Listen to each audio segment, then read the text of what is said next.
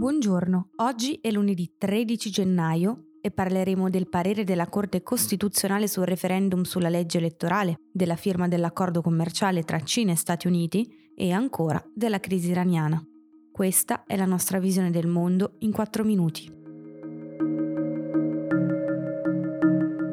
Mercoledì è convocata la Camera di Consiglio della Corte Costituzionale, chiamata ad esprimersi sull'ammissibilità del referendum sulla legge elettorale il quesito era stato presentato in Cassazione a settembre 2019 da una delegazione della Lega guidata dal senatore Roberto Calderoli, sostenuto da otto consigli regionali a maggioranza leghista. L'obiettivo dell'iniziativa è indire un referendum abrogativo di una parte del Rosatellum Ter, quello attualmente in vigore, che tiene in considerazione il taglio dei parlamentari. Si tratta della quota proporzionale, senza la quale l'Italia si doterebbe quindi di un sistema maggioritario puro a turno unico esistono forti dubbi sulla costituzionalità della nuova legge, rinominata Popolarellum dai suoi promotori, anche perché non sarebbe direttamente applicabile. Per entrare in vigore avrebbe bisogno infatti di alcuni interventi da parte del Parlamento e nel frattempo il Paese rimarrebbe senza una legge elettorale.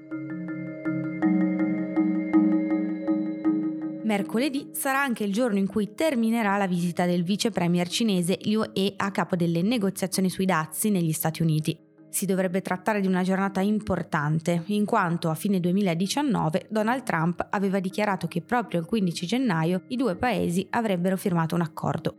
Un annuncio poi riconfermato lo scorso giovedì anche dal ministro del commercio di Pechino, Zhu Xiaochuan.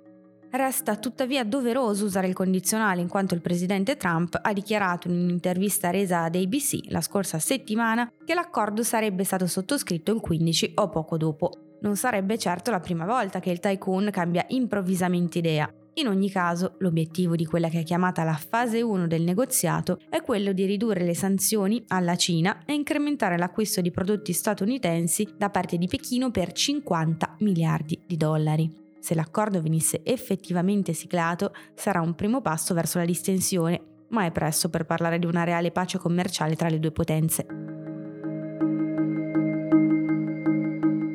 Per vendicare l'uccisione del generale Qassem Soleimani, l'8 gennaio l'Iran ha lanciato 15 missili balistici contro due basi statunitensi nel vicino Iraq.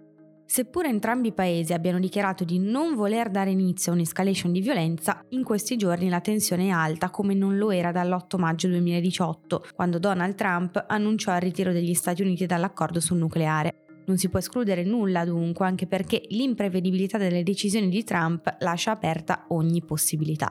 Lo stesso discorso alla nazione tenuto mercoledì scorso dopo l'attacco missilistico è stato molto meno conciliante di quanto volesse apparire e nemmeno le prossime mosse di Teheran sono così scontate. L'aggressività statunitense ha indebolito le convinzioni della fazione moderata, lasciando spazio all'integralismo delle forze conservatrici che inneggiano alla distruzione di Washington.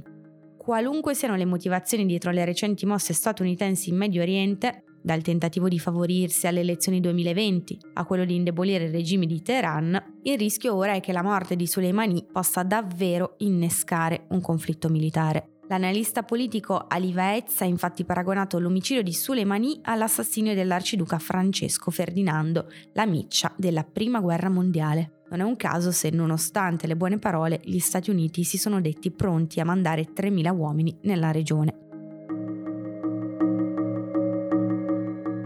Per oggi è tutto. Da Alessandra Lanza e Antonella Serrecchia, a domani.